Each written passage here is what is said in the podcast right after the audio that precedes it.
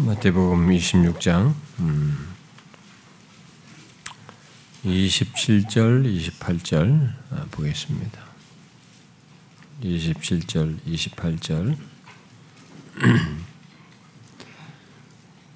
우리 같이 읽겠습니다. 27절, 28절 시작 또 잔을 가지사 감사하기도 하시고 그들에게 주심에 이르시되 너희가 다 이것을 마시라. 이것은 죄사함을 얻게 하려고 많은 사람을 위하여 흘리는 바 나의 피 곧 언약의 피니라.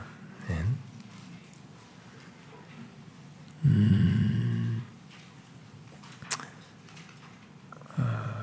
그리스도의 죽으심을 예, 기억하는 성찬의 성찬대 앞에 우리가 이렇게 함께 모였습니다.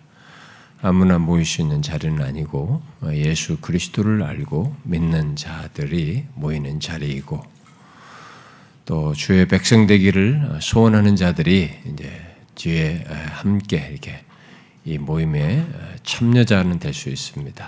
어쨌든 예수 그리스도를 믿는 자들에게 허락된 귀한 은혜의 자리입니다. 이 자리에 참여하게 될 때 우리가 떡과 잔을 받습니다만 아, 그것을 통해서 어, 믿음으로 어, 우리를 위해서 자신의 몸을 내어 주시고 피를 흘리신 예수 그리스도를 바라보며 아, 참여하는 가운데 약속하신 은혜를 덧입는 그런 시간이 되기를 소원합니다.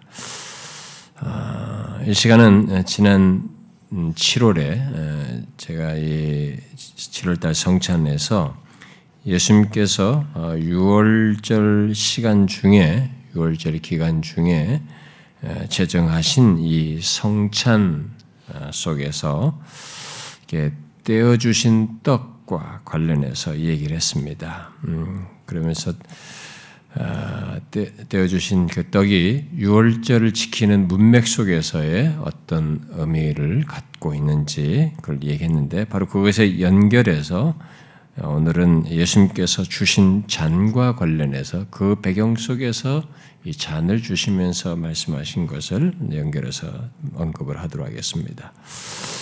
예수님께서 제자들과 식사하시고 음, 제정하신 성찬은 이스라엘 백성들이 유월절 희생제사의 식사와 연결해서 어, 생각해야 한다라고 했습니다.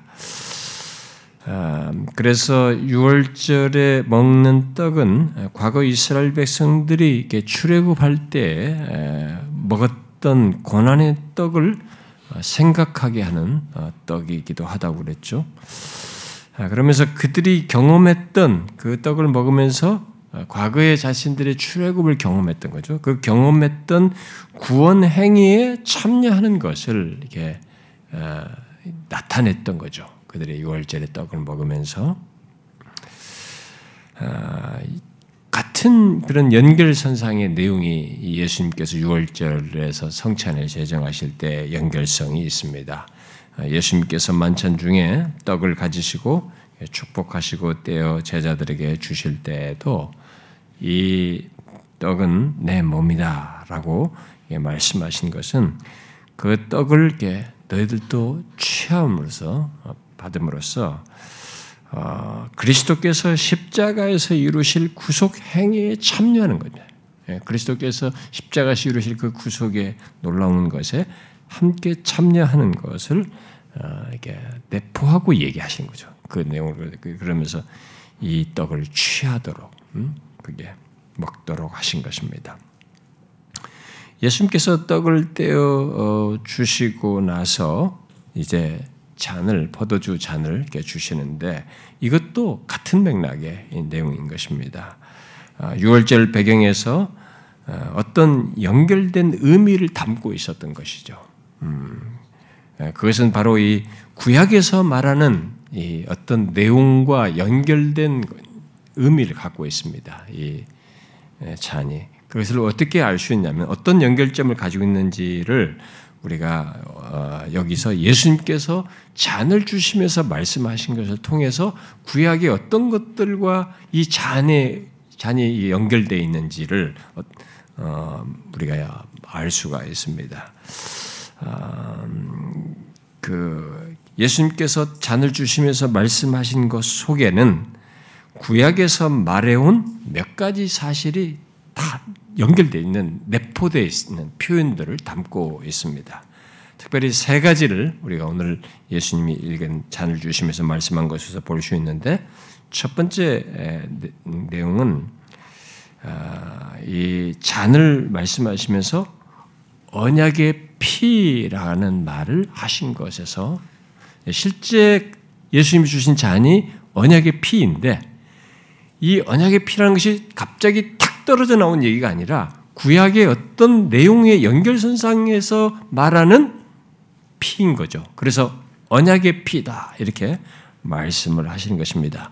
그렇게 했을 때 언약의 피가 상기하는 구약의 대표적인 내용을 얘기하자면은 출애굽기 24장을 얘기할 수가 있겠죠.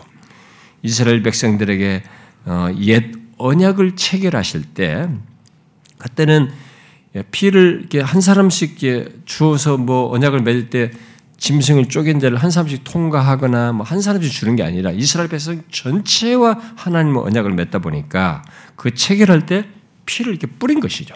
어? 거기 보면 출애굽 24장에 그 피 뿌리는 것이 나옵니다. 그러면서 피를 뿌리면서 이게 언약을 맺는 거죠. 옛 언약을 그렇게 맺었던 것이죠.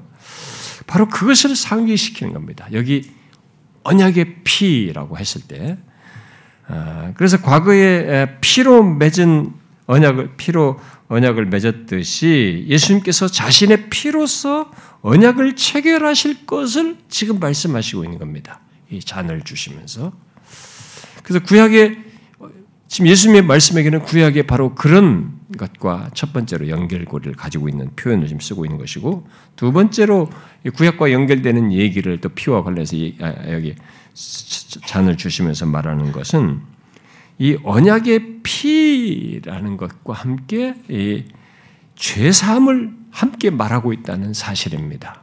예? 언약의 피와 죄사함을 함께 말하는 것인데 바로 이것은 어, 언약을 말하면서 죄사함을 말한다라고 하면은 구약에서 가장 강렬하게 직접적으로 연결돼서 언급되는 내용은 예레미야 31장에 우리 사역자들이 예레미야 설교하면서 예레미야 31장을 자주 반복적으로 인용을 하잖아요.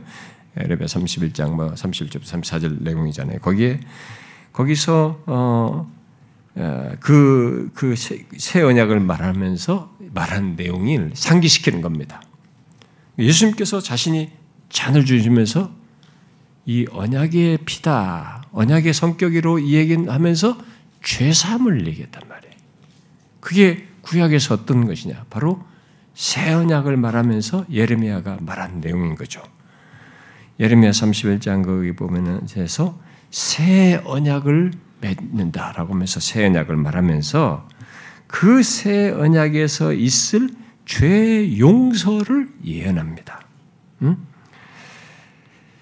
새 언약을 아, 맺을 것을 먼저 얘기한 다음에 그 죄 용서에 대해서 말할 때 이런 표현을 쓰죠. 하나님께서 내가 그들의 악행을 사하고 다시는 그 죄를 기억하지 아니할 것이다. 이렇게 얘기하십니다. 그 새 언약이 바로 그런 죄 용서를 가지고 있다라는 것을 얘기하신 거죠. 그런데 예수님이 여기서 지금 그 얘기를 하는 거예요. 자기 포도주 잔을 주면서 이 피는 언약의 피다. 그런데 죄 사, 죄를 사하는 언약의 피다. 바로 그 새 언약으로 말한 것을 착 연결해서 지금 말씀을 하신 겁니다. 그리고 어, 예, 예수님께서 잔을 주시면서 하신 말씀 속에서 구약을 상기시키는 또 한 가지 표현이 하나 있다면 그것은 피를 흘린다라는 거예요. 피를 뭐 피가 있다, 피를 뿌렸다 이런 게 아니라 여기서는 피를 흘린 것을 얘기하는 흘린다 또는 부어진다라는 말을 통해서 이사야 53장의 여호와의 종을 상기시키는 겁니다. 53장 12, 그 53장 12절에서 그 그렇게 이해하죠. 여호와의 종공원에서 이렇게 얘기하죠. 그가 많은 사람의 죄를 담당하시리니라고 죠 자신을 내어 줌으로써 자신의 생명을 영혼을 영혼 자신의 생명을 내 줌으로써 많은 사람의 죄를 담당할 것을 말하는데 바로 그 표현은 거기서 말한 내용은 희생제사 언어를 써서 지금 얘기를 하고 있는 겁니다. 그 용어가 많은 사람의 죄를 담당하는 이, 이 내용, 이 53장에서 말한 내용은 희생제사의 용어를 쓰고 말, 써서 말한 거죠. 바로 그 희생제사의 용어를 예수님께서 지금 여기 포도주 잔을 주시면서 지금 쓰고 있는 거예요. 여기 흘린 바, 예? 흘린 바, 응?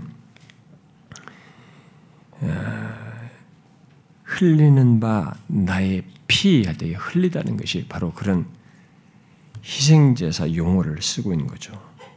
그러니까 예수님께서 잔을 주시면서 직접적으로 그런 구약의 희생제사 용어를 연결해서 이 얘기를 하는 거죠. 그래서 많은 사람을 대속한다. 자신의 피를 흘림으로써 대속한다. 많은 사람을 위하여 흘리는 바라고 하니까 많은 사람을 위하여 대속한다는 것, 그들을 구속하는 피의 희생 제사를 자기 몸으로 드린다라는 것을 말씀하시는 것입니다.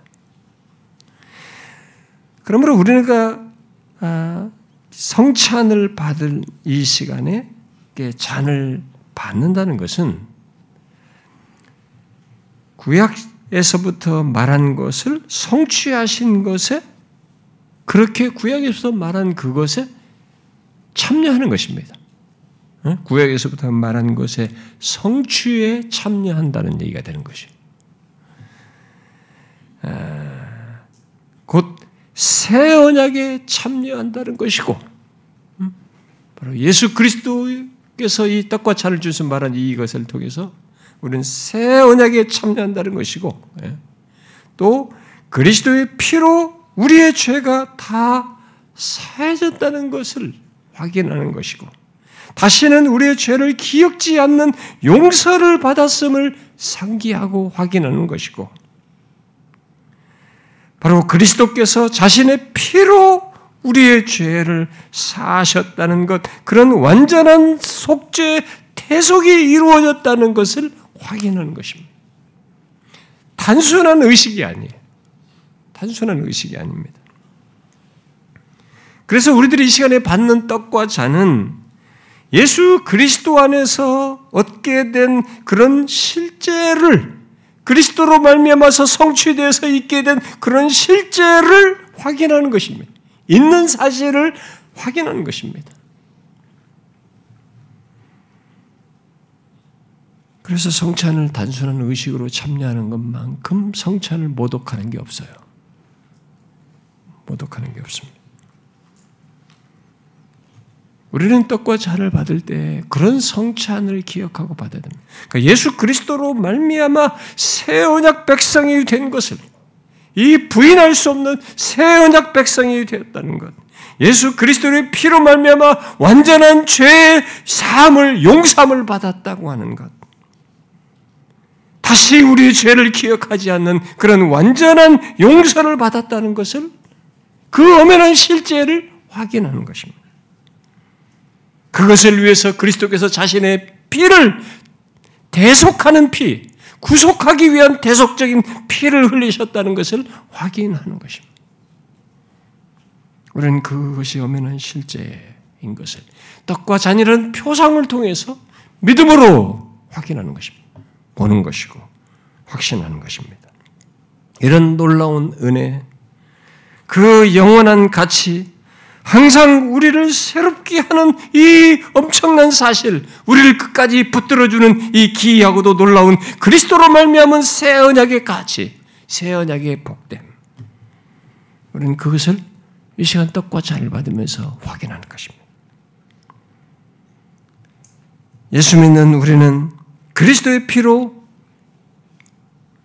영원히 지워지지 않는 새 언약 백성이 되었습니다. 아십니까? 떡과 잔을 받을 때 여러분의 믿음은 그렇게 여러분은 믿음으로 그렇게 말해야 되는 것입니다. 그리스도의 죽으심으로 말미암아 그가 자신의 몸을 내주시고 피를 흘리심으로 말미암아 내가 새 언약 백성이 되었다. 영원히 지워지지 않는 새 언약 백성이 되었다라는 것을 확인하는 것이 믿음으로 이건 깨지지 않는 것입니다. 사라지지 않는 사실이에요. 그것을 우리는 분명히 믿는 사람들이고 엄연한 실제로 있는 것을 소유한 대상들인 것을 떡과 잔을 받으면서 확인하는 것입니다. 그리고 우리가 얻은 것이 무엇인지 새 언약 백성이 되어서 그 기이하고도 놀라운 막중한 사실, 엄청난 사실, 죄 사함을 받았다는 것. 하나님이 그리스도의 피로 말미암아 우리의 죄를 다시 기억하지 아니하는 이 어마어마한 사실을 소유자가 되었다는 것을 떡과 잔을 받으면서 확인하는 것입니다. 믿음으로 이것이 엄연한 사실인 것을 믿음으로 우리는 받는 것입니다. 확인하는 거죠. 그것을 위해서 하나님의 아들이 직접 우리의 죄를 지시고 피를 흘려 대속하셨다는 것. 그래서 죄를 구속하시는 이 엄연한 일을 행하셨다는 것. 이 모든 일이 하나님의 아들 그리스도의 대속으로 말미암아 있게 됐다는 것, 피 흘리심으로 있게 됐다는 것, 자신의 생명을 내줌으로 있게 됐다는 것을 확인하는 것입니다. 믿음으로 확인하는 것이죠. 여러분은 그렇게 하십니까? 이 시간 그러셔야 됩니다. 얼마나 복됩니까?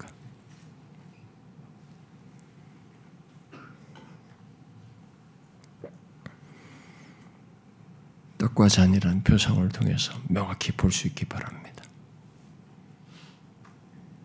항상 흥분되게 하는 사실이 항상 우리의 심령을 뜨겁게 하는 사실입니다. 잠시 망각하고 잊혀졌다가도 다시 샘솟게 하는 사실입니다. 그리스도의 피로 말미암아 있게 된 이 어마어마한 실제 말이죠. 그것을 믿음으로 보십시오. 확인하십시오. 확신하십시오.